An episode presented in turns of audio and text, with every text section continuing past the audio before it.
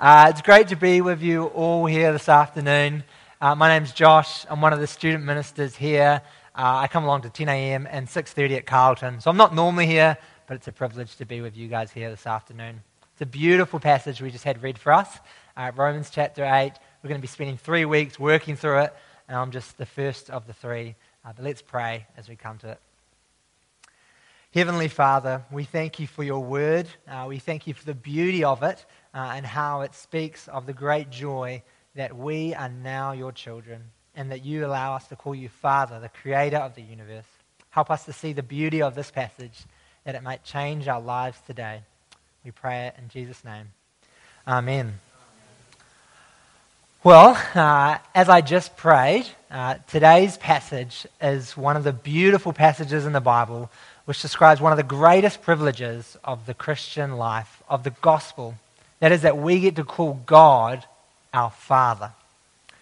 That's an amazing privilege, and uh, I've been a father for about three years now. I've got a son, Micah, three years old, and a daughter, Bree, she's one. They come along to 10 a.m., so you won't get to see them much. And you're missing out. They're a great joy. Um, Micah, I love going to go kick a soccer ball with him. It's a lot of fun. It gives me great pleasure. Bree, she's just learning words, and so when she sees a bird, she goes, burr, burr. I love her pointing out things to me. It gives me great joy. My kids can give me great joy, but they can also greatly grieve me. They can frustrate me as they disobey, as they hurt one another, as they steal from one another. My kids can both greatly please me and grieve me. That doesn't change their relationship to me. They're still my children but their actions do affect me. And so too it is with our Heavenly Father. If you're a Christian, then you're a child of God. Nothing can change that. However, the way we live can please or grieve God.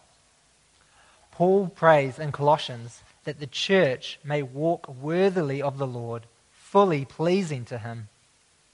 And in Ephesians, he says, Don't grieve God's Holy Spirit and so, our question for us here today, as people who can live our lives to please or grieve God, is how can we please God? That's the question we're going to be exploring today. How can we please God? And we're going to see three things. Firstly, we can't please God by ourselves. Secondly, we, can't, we can please God by the Holy Spirit. And finally, we seek to please God because we're already adopted. So, firstly, we can't please God by ourselves. The point sounds negative, but if you can accept it, it points to the beauty that God saves us. Come with me to verse 1 and see the beautiful truth of being a Christian. Verse 1 Therefore, no condemnation now exists for those in Christ Jesus, because the Spirit's law of life in Christ Jesus has set you free from the law of sin and of death. If you have put your trust in Jesus, there is no condemnation. You have sinned, you have stolen, you've cheated, you've been angry. But God has judged your sin on Jesus' death on the cross. And so you have no condemnation. This is the good news of Christianity forgiveness offered to all, no matter how far you've fallen. And if you haven't already put your trust in Jesus, then could I encourage you to do it today?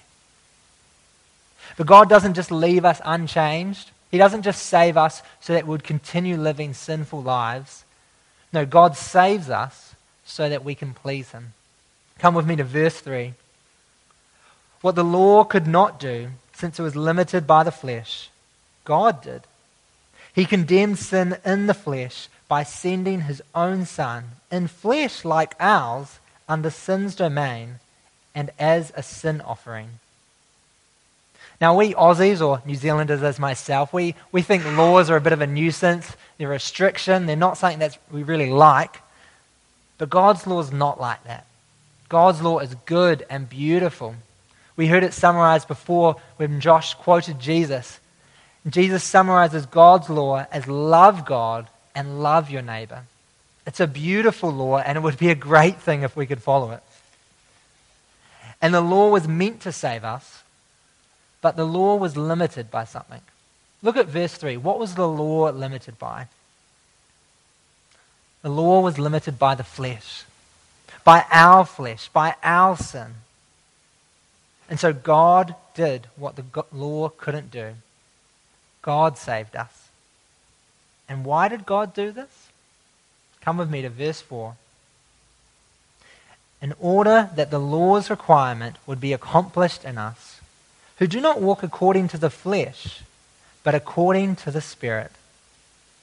God saved us so that the law would be accomplished in us. Now, we Christians sometimes get confused about our relationship to God's law. Uh, if you're a Christian, you might know that God's law uh, points us to our sin, it reveals our sin and our need for Jesus. That's the first uh, use of the law. If we could move to that slide, uh, first use of the law, purposes of God's law, reveals our sin and our need for Jesus. That's the first use and most important. However, that's not the only use of God's law, and we see it here in verse 4. Because once we are Christians, God's law continues to tell us what is pleasing to God. So, of course, some parts of God's law have been fulfilled by Jesus. We don't have any earthly priests because Jesus is our high priest. We don't have any earthly sacrifices because Jesus is our perfect sacrifice. But other parts of the Old Testament law still apply for us here today. Parts like, you shall have no other gods before God.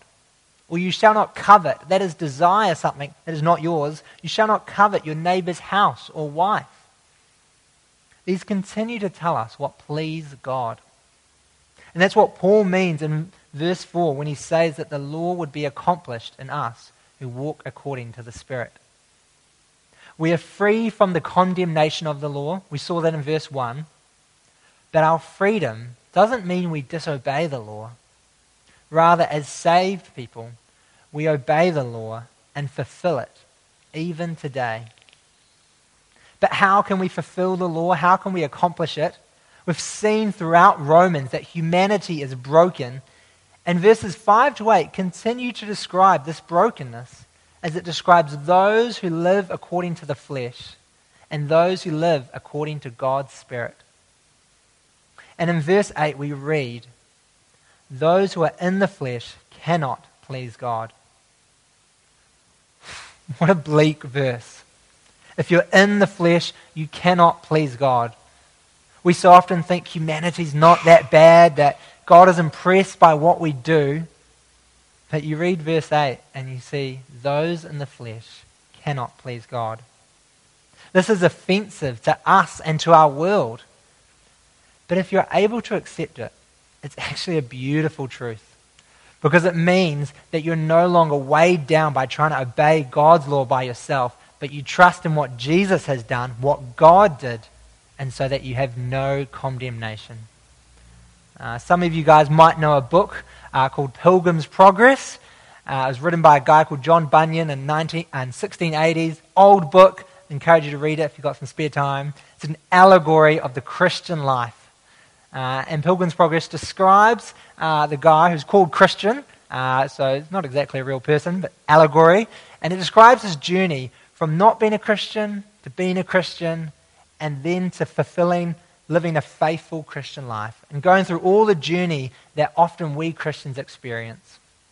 And it talks about this first part of the journey as he comes to being a Christian. And he starts to realize his sinfulness and his need to obey God's law, to love God and to love his neighbor. And so he starts trying to do that. And as he does that, he get, keeps failing and failing. And so as he keeps failing, he has this growing burden on his back. It becomes like a humpback, it grows out. And you can see he's weighed down by this attempt to try to obey God's law by himself. He's weighed down by it. But as he comes to the cross in the story, he sees that Jesus paid for his sin. He sees that Jesus lived the righteous life he couldn't live. And so at that moment, as he puts his trust in Jesus, the burden falls off his back. He realizes there's no condemnation, that I can't please God by myself. And so he puts his trust in Jesus. And so it may seem like a harsh point. We can't please God by ourselves. If you can accept it, it's actually a beautiful point that frees you from all the guilt that you may have in your life.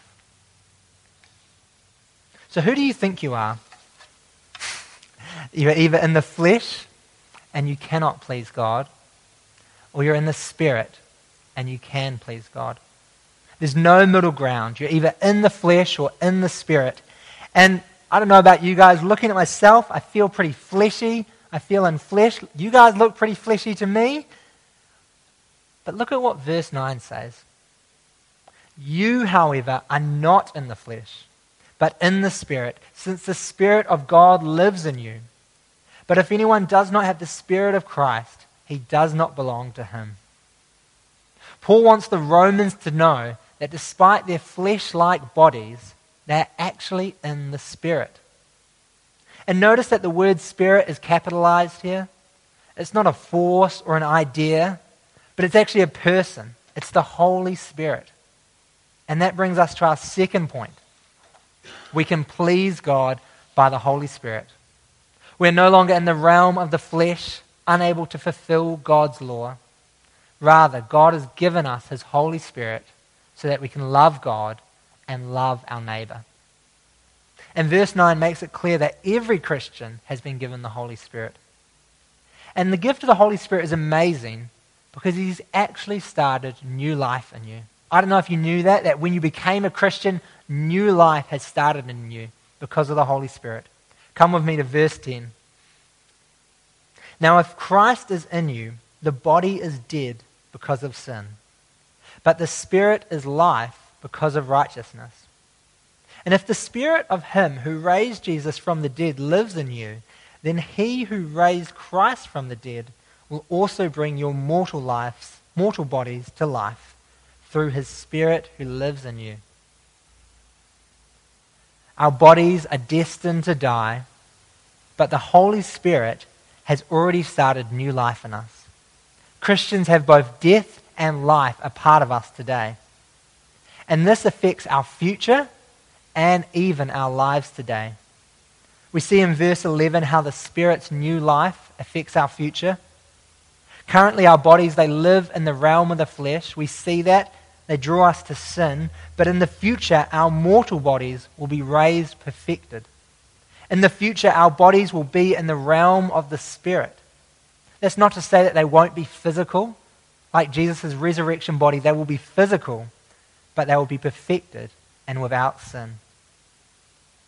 But the gift of the Holy Spirit isn't just an assurance of our future resurrection, but more than that, it actually changes how we live today. So come with me to verse 12. And you notice at the start of verse 12 it says, So then. He's connecting the Spirit's new life in us today and how we should live. He says, So then, brothers, we are not obligated to the flesh to live according to the flesh. For if you live according to the flesh, you are going to die. But if by the Spirit you put to death the deeds of the body, you will live. Because of the new life from the Spirit, we're told to put to death the deeds of the body. Notice, put to death. This is war. This is war imagery. We must no longer use our mouths to speak harshly, or our eyes to lust after things that aren't ours, or our hands to steal. Rather, we're now to use our body for God's glory. We show that we should now use our eyes to consider the needs around us, our mouths to encourage, and our hands to give. Verse 13 shows that we are active in putting sin to death. That is, we must be active in this, actively seeing sin in our life and put it to death. And yet at the same time, it is only by the Spirit that we'll have any success. But my question is how do you put to death the deeds of the body by the Spirit? How does the Spirit work here? Well, I think God's Spirit works through His Word through our minds and our fellow believers to convict us of sin. God has given us His Spirit in our lives and in our brothers and sisters' lives at church, and we hear God's Spirit through His Word, and so it convicts us of sin, and His Spirit empowers us to overcome sin as we see it. A wise pastor once wrote, Be killing sin, or it will be killing you.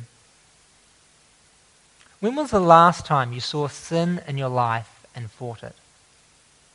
So often it's easy as a Christian to think back to what I did 10 years ago, 5 years ago, maybe something I did when I was came to Christ. But this is something that's ongoing for every day of the Christian life, no matter whether you're 10 or 80. When was the last time you saw sin in your life and fought it? When someone suggests that you're being unloving, do you listen to their concern? Do you listen to your spouse's concern, your friend's concern, your pastor's concern, or maybe even a child's concern? I remember walk, working alongside a dearly loved Christian brother. And in a meeting, he would give some harsh feedback, and when confronted about it, he would say, oh, It's just the way I am. I'm a critical thinker. Without thinking about how his harsh feedback in that context could be unloving. And I know for myself, I often think like this too. I remember a sister in Christ, she came to me, graciously pointed out that maybe I was being proud and arrogant. And I said, That's just the way I am. I'm, it's just part of my humor. That's just the way I am. I don't know if you've ever said that yourself. It's a great phrase for acknowledging maybe God given differences between us. That's true, there really can be. But it can also be a great phrase for excusing sin in our lives. And when we see sin in our lives, we need to recognize it as sin, confess that sin, pray for God's help, and kill that sin. So we can please God by the Holy Spirit. But why do we seek to please God? It's not to be saved. We can already see that Jesus has saved us. So why do we seek to please God? Our third point we seek to please God because we are already adopted. Like a child wanting to please his parents, we too seek to please God our Father. Come with me to verse 14 and see how we're described. All those led by God's Spirit are God's sons. That is, we are all God's sons. Now, don't be confused by the gendered language here. Some translations say children of God, but the language of son is important because it's trying to communicate something in their culture. That is, that the son in their culture was in the privileged position. They were the ones that received the inheritance. And here, Paul is telling us that every Christian, male or female, is in this privileged position as a son, that we have the awesome hope of God's inheritance. And with this honored position, this should give us great confidence as we come before God. Verse 15 For you did not receive a spirit of slavery to fall back into fear, but you received the spirit of adoption, by whom we cry out, Abba, Father. When we speak to the God of the universe, we say, Our Heavenly Father.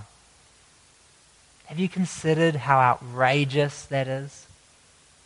The God who has made everything in this world, who flung stars into space, who lives in unapproachable light, and like Jesus, we address him as our dad, our Heavenly Father. It's amazing. And this is even more amazing because God didn't owe us anything. He chose to adopt us. And so we don't have to fear. Even when we're struggling with sin, we can cry out to God to help us. Now, you might not have a good relationship with your earthly father. Maybe you feared him. Maybe he was harsh. I know for myself, I often too often wonder if that's me, and I look to my heavenly father for a description of what I should be like.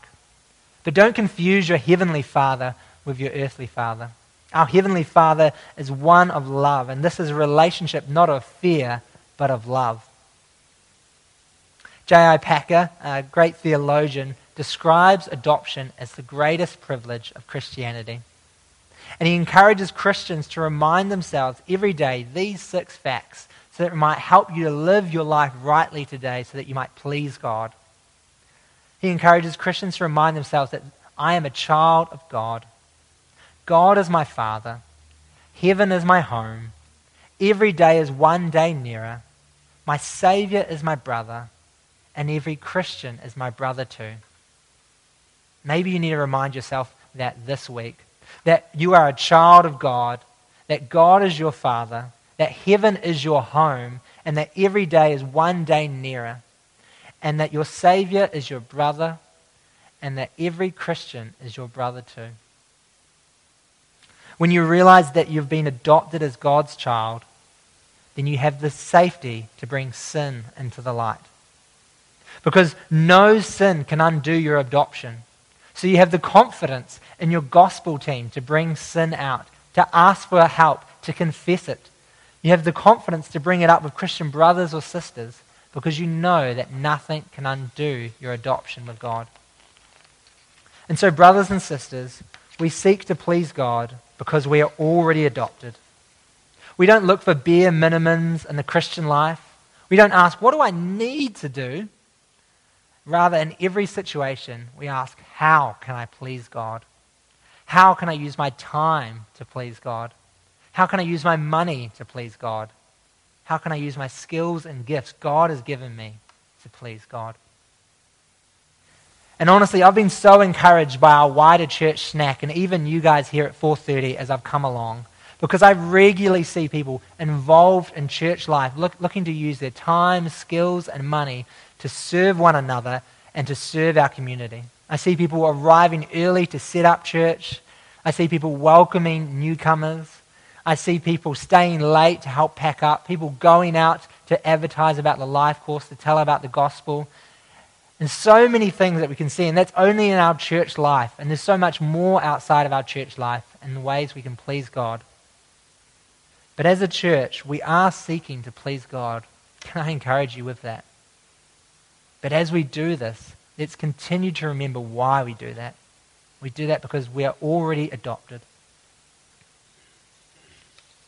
Brothers and sisters, as we finish up, let us be reminded that God, our Heavenly Father, can be pleased by our actions and He can be grieved by our actions. And so, as we seek to please God, we need to remember that we can't please God by ourselves. We need to be saved by Jesus. And so we need to put our trust in Jesus and hear those beautiful words no condemnation now exists for those in Christ Jesus. However, once you've put your trust in Jesus, you're given the Holy Spirit. He's created new life in you, and that affects you both in the future and today, here now, so that you can increasingly love God and love your neighbor.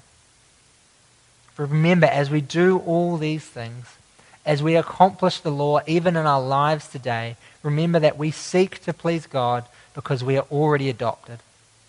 This won't change our relationship with God. We can't fall out of this adoption and fall into it. We are adopted, and so now we seek to please our Heavenly Father. Why don't we pray to Him now? Heavenly Father, we thank you that there is no condemnation for those in Christ. Remind us that Jesus has paid it all for our sins.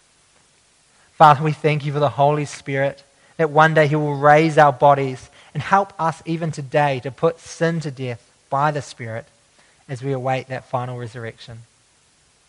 And Heavenly Father, thank you that you have adopted us, that we are your children. Help us to see how we can please you in our lives today. We pray this in Jesus' name. Amen.